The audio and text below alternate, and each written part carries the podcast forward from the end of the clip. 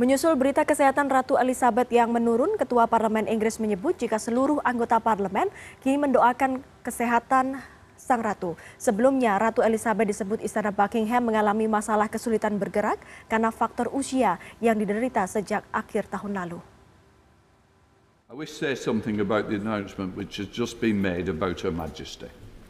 I know I speak on behalf of the entire House when I say that we send our best, best wishes to Her Majesty the Queen and that she and the royal family are in our thoughts and prayers at this moment.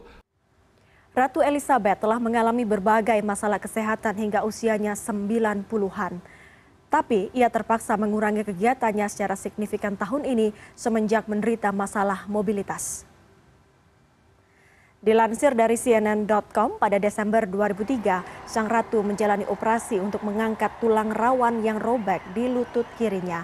Ia juga mengikuti operasi serupa di lutut kanannya awal tahun yang sama. Pada Maret 2013, Ratu dirawat di rumah sakit karena gastroenteritis, penyakit perut yang umum.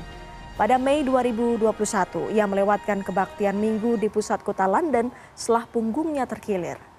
Dan pada Oktober 2021, Ratu menghabiskan malam di rumah sakit saat menjalani pemeriksaan awal, kata istana pada saat itu. Kemudian pada Februari 2022, Sang Ratu tertular COVID-19 dan menderita gejala seperti pilek ringan. Namun ia tetap melanjutkan tugas ringan. Sejak diagnosis COVID-19-nya, Ratu terpaksa membatalkan atau mengurangi beberapa acara secara lebih teratur.